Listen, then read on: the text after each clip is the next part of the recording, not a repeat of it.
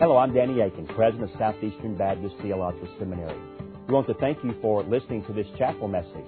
Our mission at Southeastern is to seek to glorify the Lord Jesus Christ by equipping students to serve the church and fulfill the Great Commission. We hope that you enjoy this chapel message and that you will visit our website. It's www.sebts.edu. There you can learn more about our school and what the Lord is doing here. We hope you enjoyed the message. Thank you for being a part of what we're doing here. Tonight we continue with our study of the Baptist Faith and Message, moving to Article 2. We began uh, noting that the Baptist Faith and Message 2000 has a preface or a prologue, if you like, and then the first article begins as I think properly it should begin with the doctrine of Scripture. In other words, how can we know anything about the character and the ways of God apart from God revealing it to us in His Word? And so the first article in the Baptist Faith and Message rightly began with Scripture. But tonight we move to the second article, which deals with the doctrine of God. And you'll note, uh, unlike all the other articles, that there's no Scripture attached to this one because uh, in the succeeding weeks we will see that there is a particular uh, sub-article given to the doctrine of God the Father. There is secondly a sub-article given to the doctrine of God the Son. And thirdly, there's a sub-article given to uh, God the Holy Spirit. And yet there is an initial statement about the doctrine of God as well. But I would dare not jump into this without putting out there for you some scriptures that I think would pertain to the overall doctrine of God. And so at the top of your notes that you have, and uh, is there anyone that doesn't have the notes tonight? They're back in the back. In fact, maybe one of you could go back there. If you'll just put your hand up, these wonderful gentlemen will pass them out, and so you can have a copy of uh, what we're working through this evening. But uh, as you get them, uh, at the top of page one, uh, and even now in your Bible, you could turn with me to Exodus chapter 34, verses 6 through 8. Exodus chapter 34, verses 6 through 8, where you have in the book of the Exodus a wonderful affirmation concerning the one true and living God and concerning the type of God that he is. And so let me read that text for you.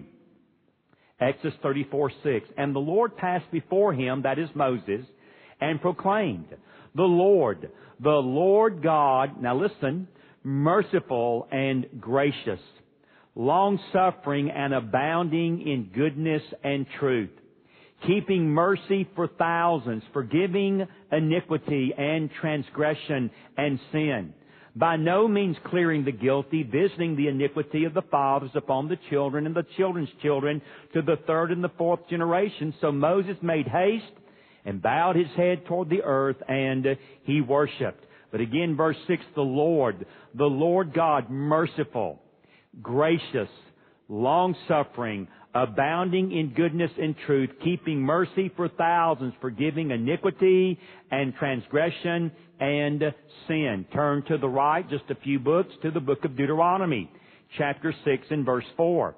Deuteronomy chapter 6 and verse 4. Those of you that have studied this book know that this is what is called the Shema. Uh, the Hebrew word which means to hear or to hearken, which is the first word of verse 4.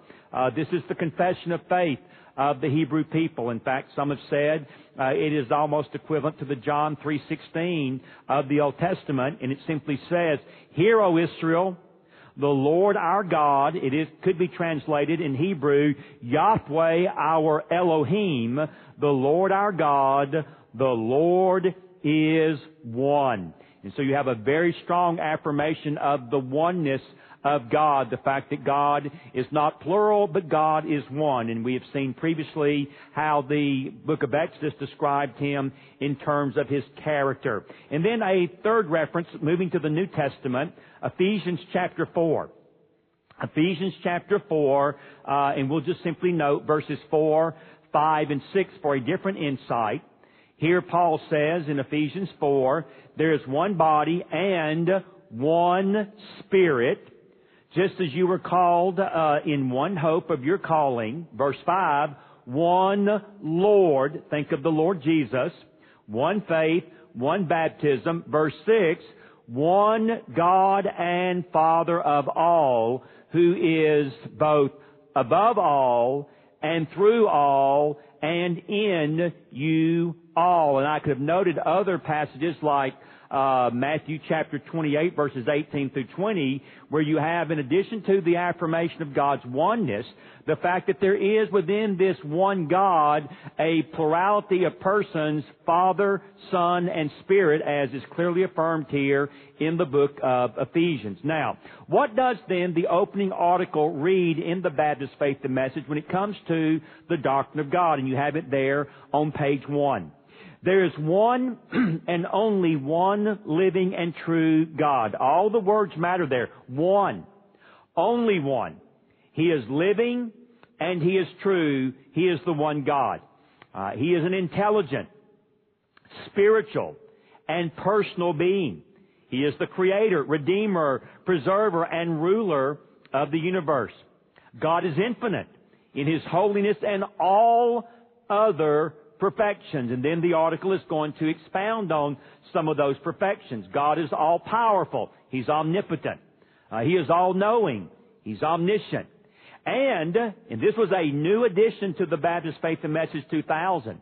His perfect knowledge extends to all things, past, present, and future, including the future decisions of His free creatures. In fact, we will sometimes in theology speak of the fact that God has exhaustive knowledge.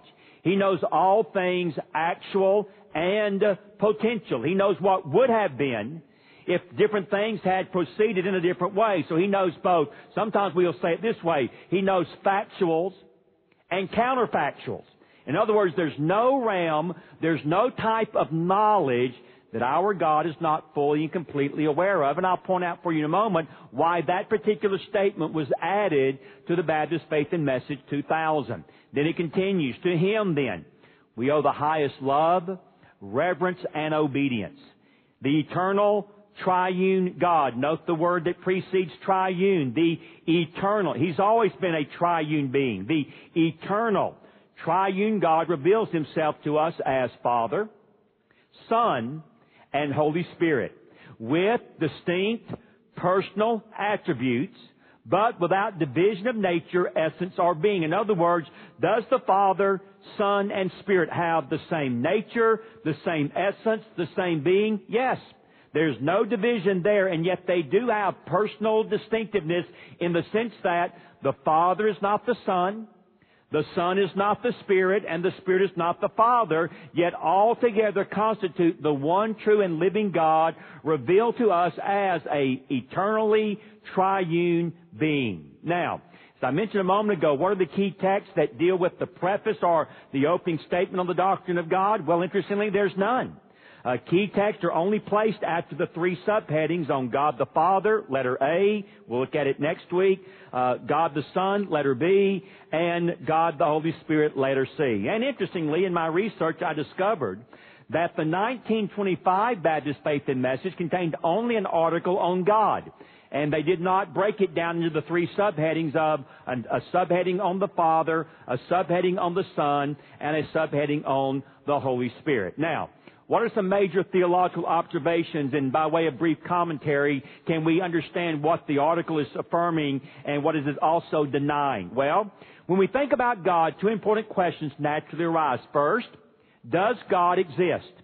Second, what is God like? And those are the two big ones. Does He exist? And if he, she, they, or it do exist, then what is he or she or they like? And then secondly, or do they exist? And then secondly, what are they like? What is his character? What is the, the nature of this God? And so I provide for you a chart uh, back over on page five, and you can turn there for just a moment, where I show you something about the answer to these particular questions in a chart form.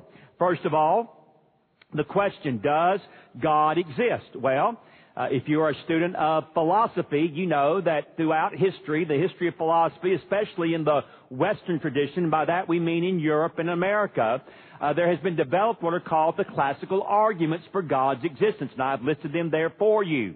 Uh, the teleological argument, uh, and the cosmological argument uh, basically have their their source or their origin uh, in the great philosopher Aristotle.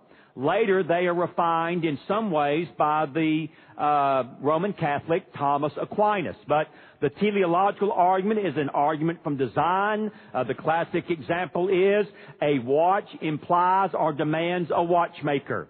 In other words, we know that this watch did not simply come into being, but there was a creative mind behind it, a divine, uh, a designer that brought this into being. Question, uh, which is more intricate in its development, which is more intricate in its workings, my watch or this grand universe? My watch or a single cell in your body? And of course the answer is even a single cell in your body is far more intricate, far more filled with information than even my watch, and therefore this design requires a designer, and this great design that we have requires a great designer who would be God.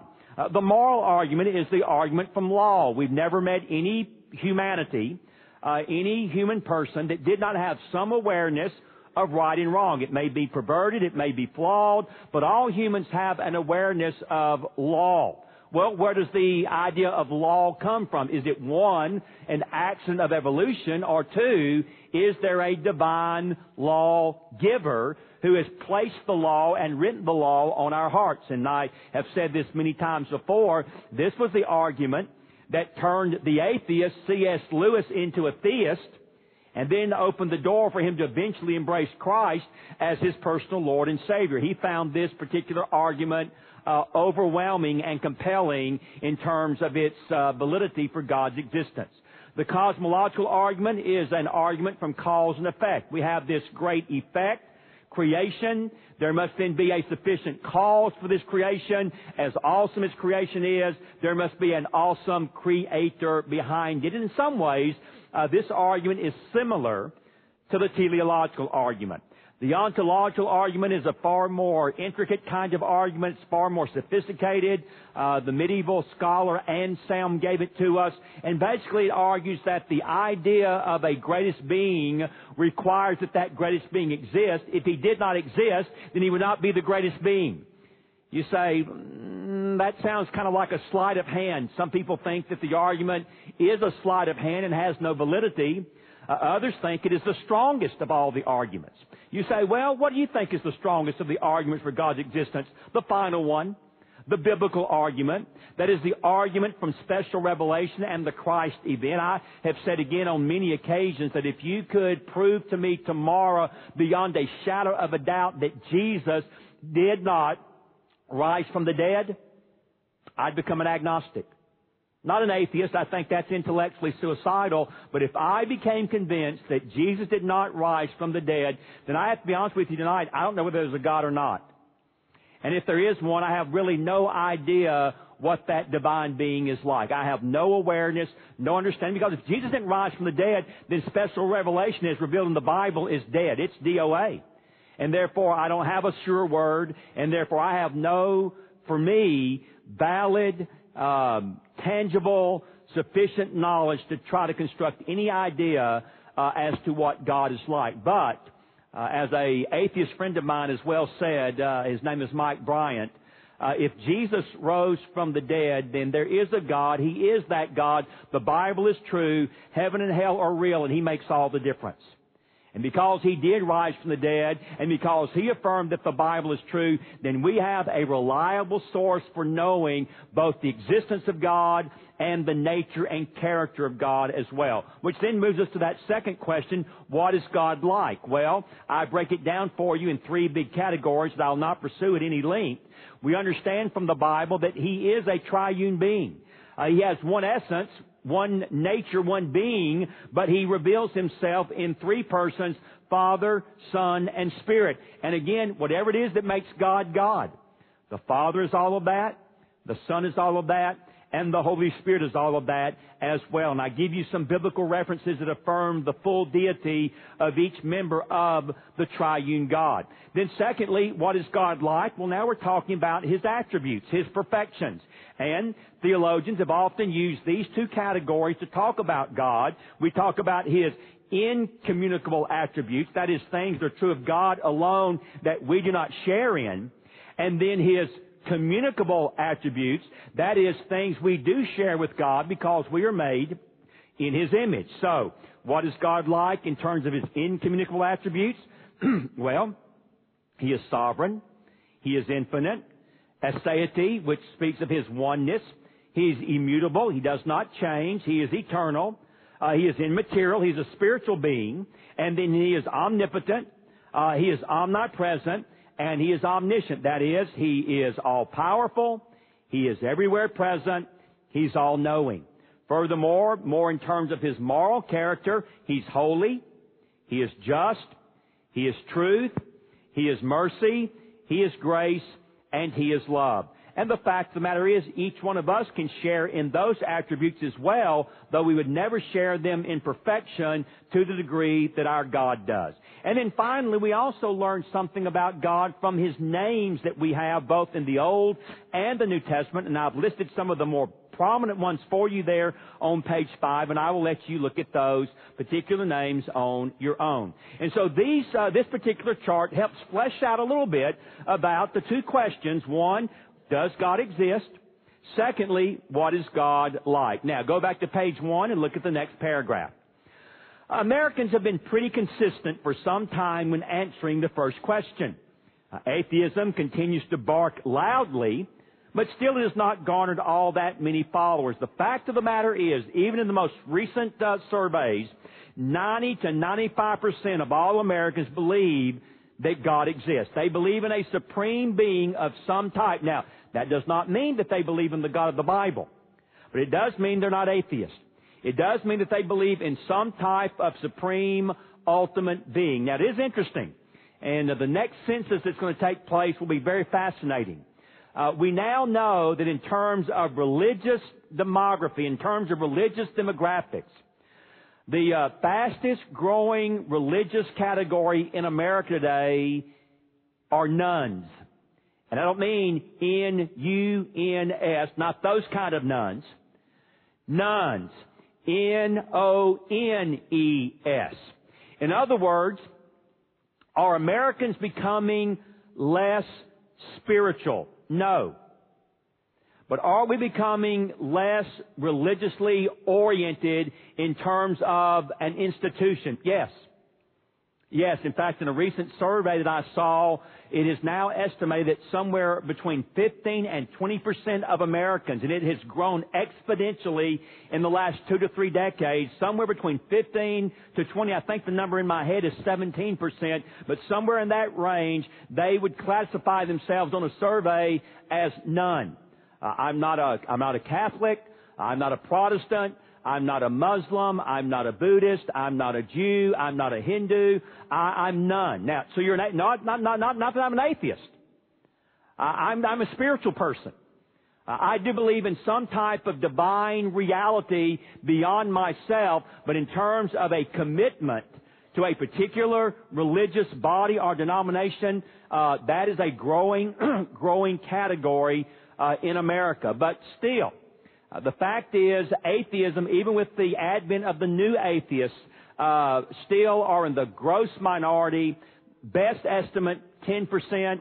Most would still say that only about 5% of those in America are authentically and genuinely committed to atheism. I personally think you'll see that number grow in the days ahead.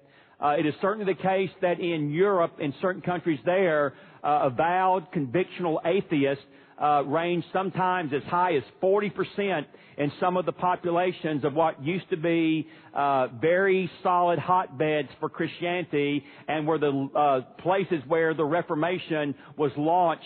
Tragically today, uh, nones and even atheists dominate the religious landscape in Europe. And unless something happens remarkable in America, we may move slowly.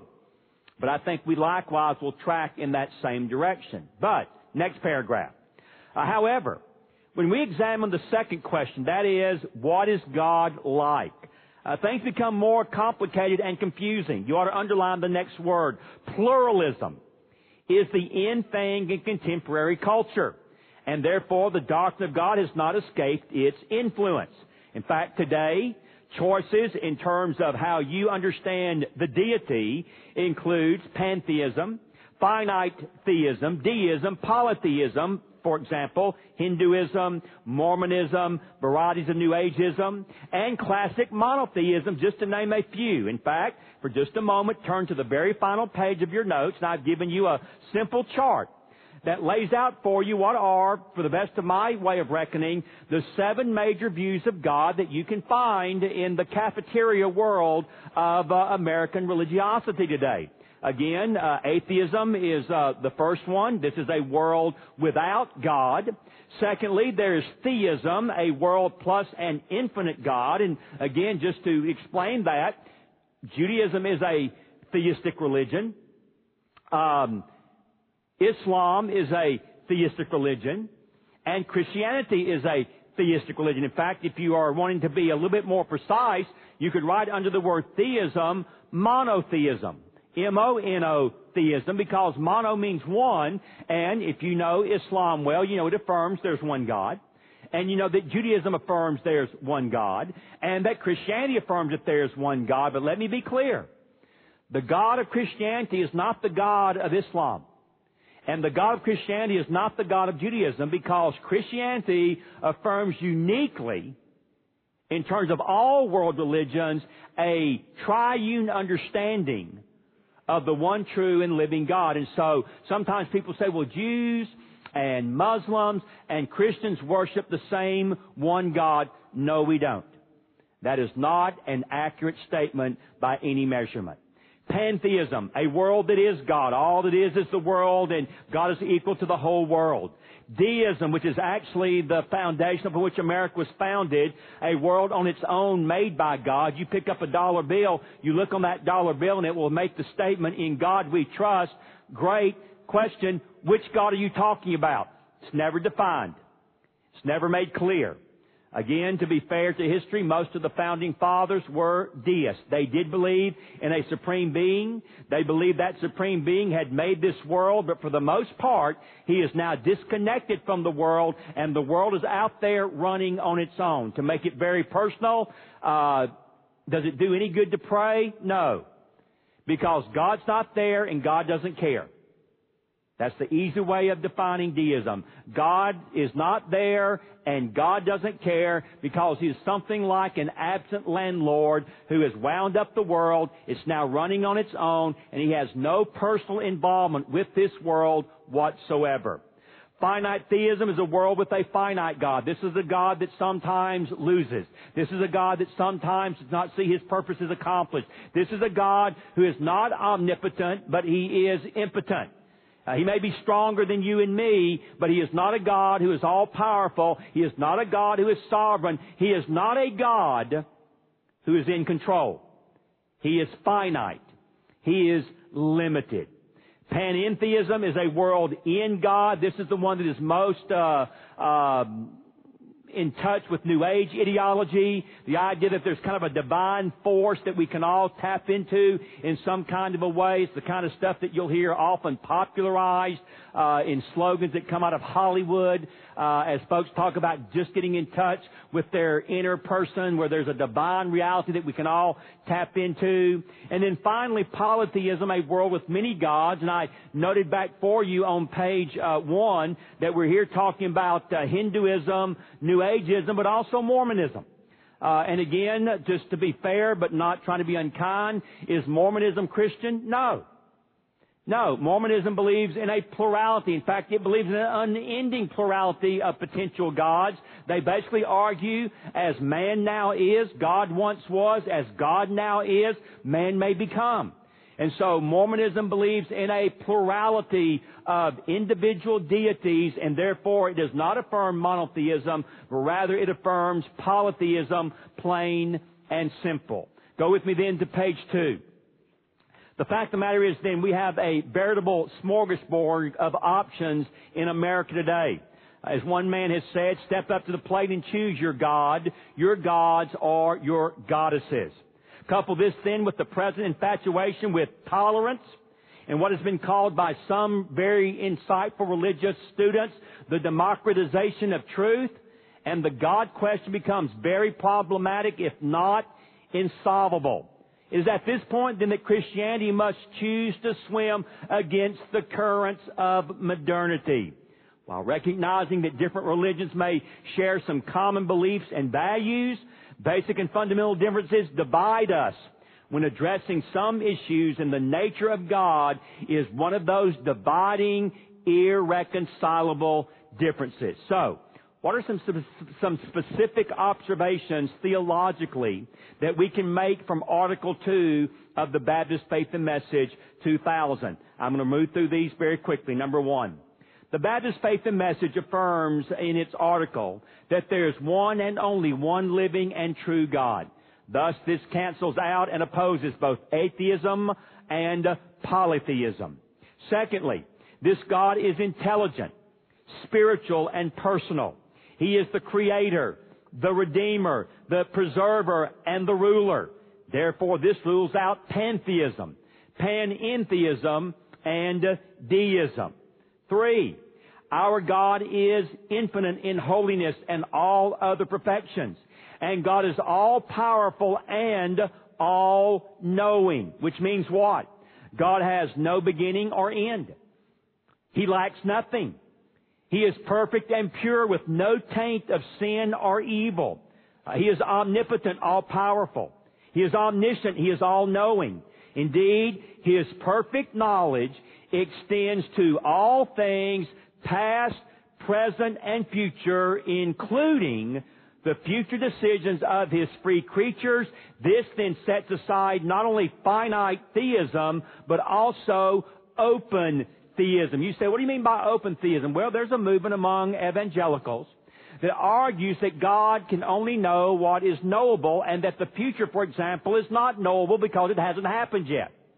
Furthermore, God so values human freedom that God has willingly limited himself to his knowledge concerning the future free will actions of His creatures. Because if God knew in advance what you and I were going to do, then we're actually not free. What we are going to do is already settled and set, at least in the mind of God, and therefore it's determined.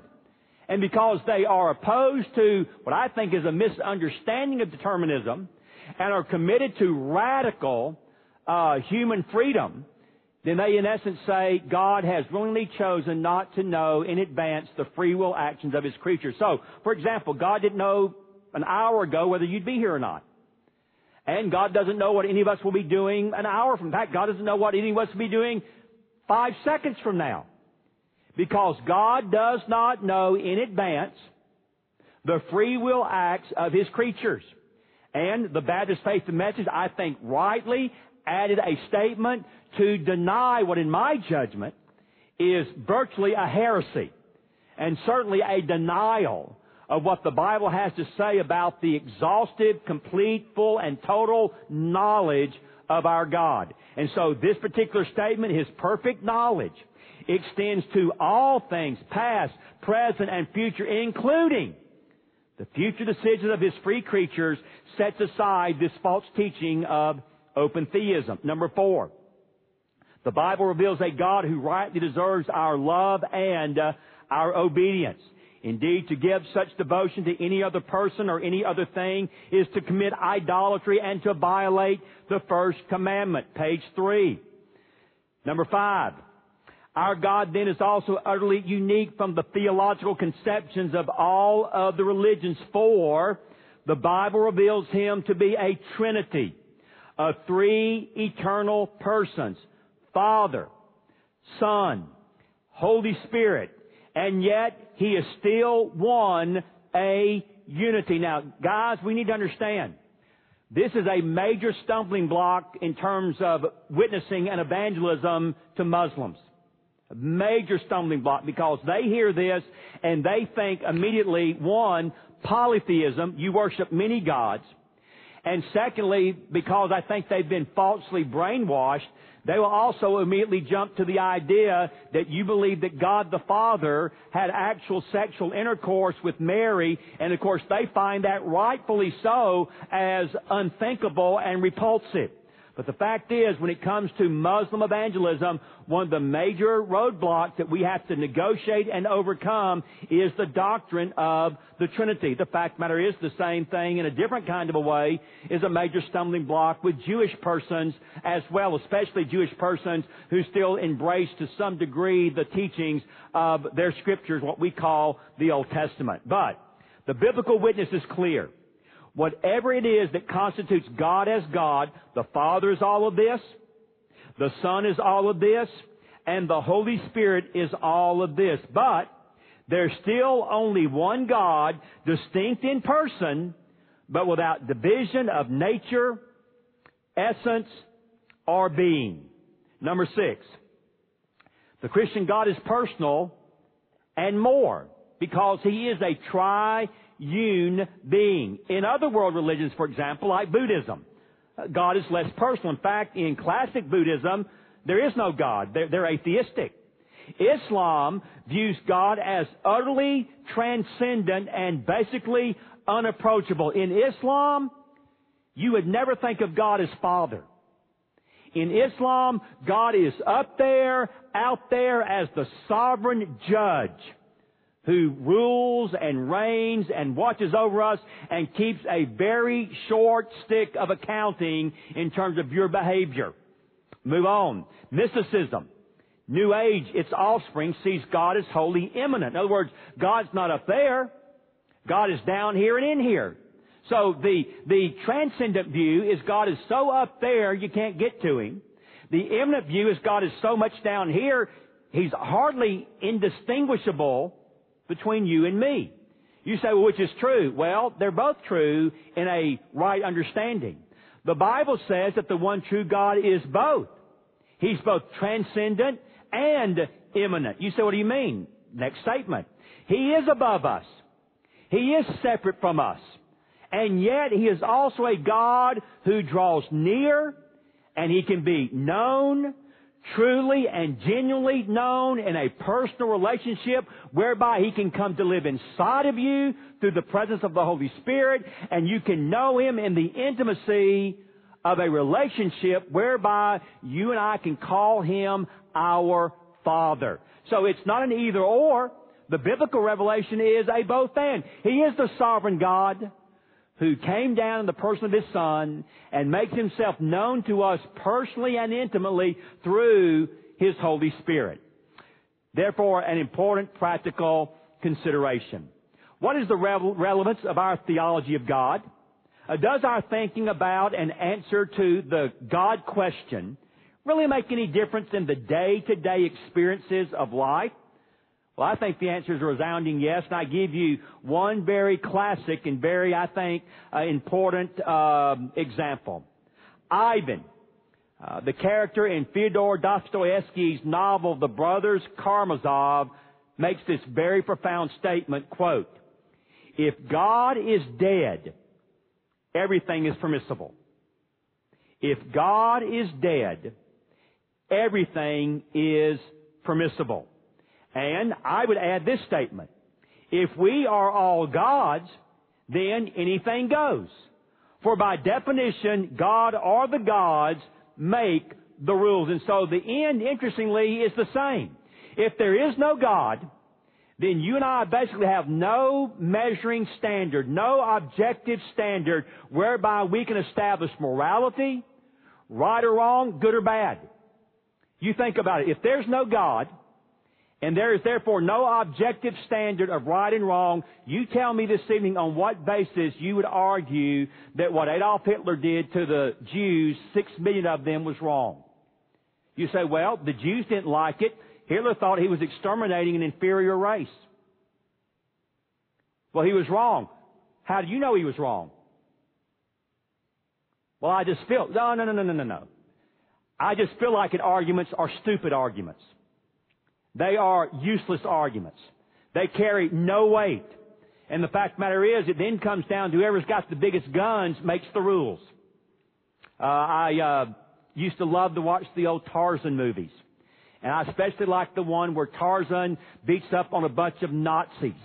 And in the end, uh, Tarzan, as the Nazi falls into a pit and gets eaten by a lion, he throws back at the Nazi a statement that the Nazi had made earlier, and he changed it just a bit, and Tarzan said, in the jungle, the strong always wins. Well, guess what? He's right. In the jungle, is there right and wrong? No. Is there good and bad? No. There's just survival of the fittest, and uh, the strong always wins. Well, if there is no God, then basically all we are is a little bit more sophisticated jungle. And in the end, the strong wins. And anything is permissible, and if you've got the will to power, to quote Nietzsche, the great German atheist who bought into this whole idea and saw what would happen eventually in Germany with the coming of Hitler's Nazism, then whoever has the power makes the rules. Or flip it on its head. If I'm a God, you're a God, we're all gods, then does not God, by the very definition of the word, make the rules? Except the problem is, I make the rules for me. You make the rules for you. You make the rules for you. And then when the conflicting of rules comes into play, well, once more, we're back to in the jungle, the strong always wins. And you know, I'm not sure I want to live in a world like that because that means the weak and the disenfranchised and the impoverished and those less fortunate wind up getting laid aside. This week, and just again to put this all in perspective, watching my time here, uh, Newsweek ran as its cover story um, when do we decide? I'm paraphrasing, but, but I'll get the gist of it. When do we decide to pull the plug on grandma? Go look it up. Uh, as I'm getting older, I actually became, I didn't really care about that question when I was in my 20s. Now that I'm in my 50s, David, I, I kind of find that question more entertaining and for some reason more interesting. Of course, grandma means Charlotte. They didn't ask about grandpa, but I suspect if they're going after grandma, they'll go after grandpa too. And so, when do we pull the plug on grandma? And basically the argument was, and they did this, all this sophisticated argument that uh, in terms of Medicare, for example, something like 25 to 35 percent of Medicare is spent on patients in the last 6 to 18 months of their life. Think about that. 30%, 40% maybe of Medicare, I think it was 35, is spent on patients in the last 18 months of their lives. In other words, we're basically keeping alive for a little longer people whose quality of life really doesn't justify their being kept alive. And so the argument comes in that we ought to be giving some um, uh, control, some decision-making power to somebody, and maybe the somebody's not grandma. Maybe the somebody is even what uh, those that are really opposed to this have called death councils. That, that might be a bit, uh, you know, stacking the deck, but uh, basically you bring it before a, a board of professionals uh, who are qualified to make those decisions. And the bottom line is, of course, the almighty what? Dollar. Now, I don't know about you.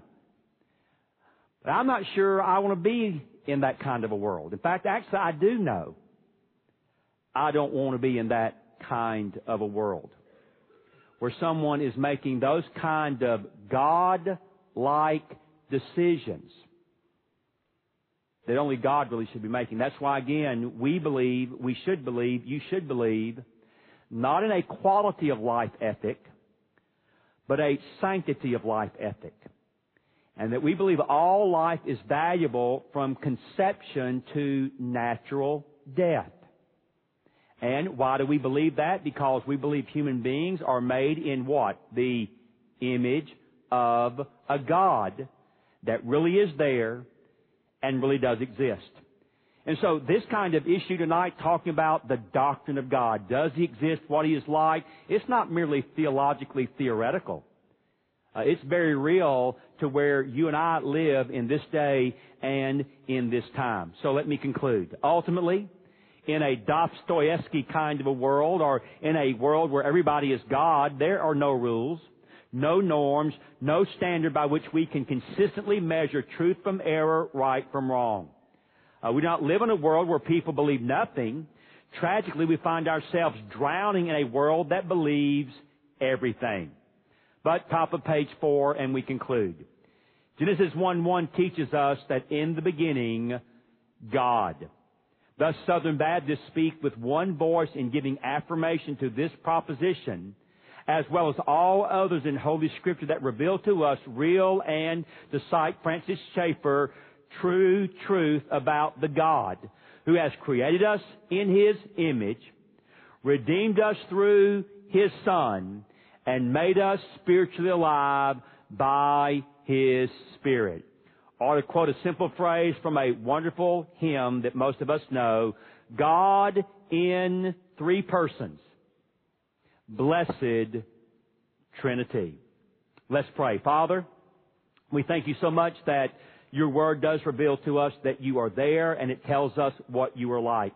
And we thank you so much that as the one true and living God, you are also Father, Son, and Holy Thank you again for listening to this chapel message from Southeastern Baptist Theological Seminary. If you are thinking about theological education on the undergraduate or graduate level, including doctoral studies, we hope that you consider us. If you also find these chapel messages encouraging and a blessing to your walk with Christ, we hope that you will consider financially supporting Southeastern. Our graduates are literally serving the kingdom across this globe, working to carry the gospel of Jesus Christ to a lost and dying world. Your gifts will help to train more, and they will serve as a worthwhile investment in God's kingdom. You can find more information about attending Southeastern or supporting us financially at www.sebts.edu. We covet your prayers and trust that God will bless every good work you do for His glory. Thank you for joining us in our chapel services.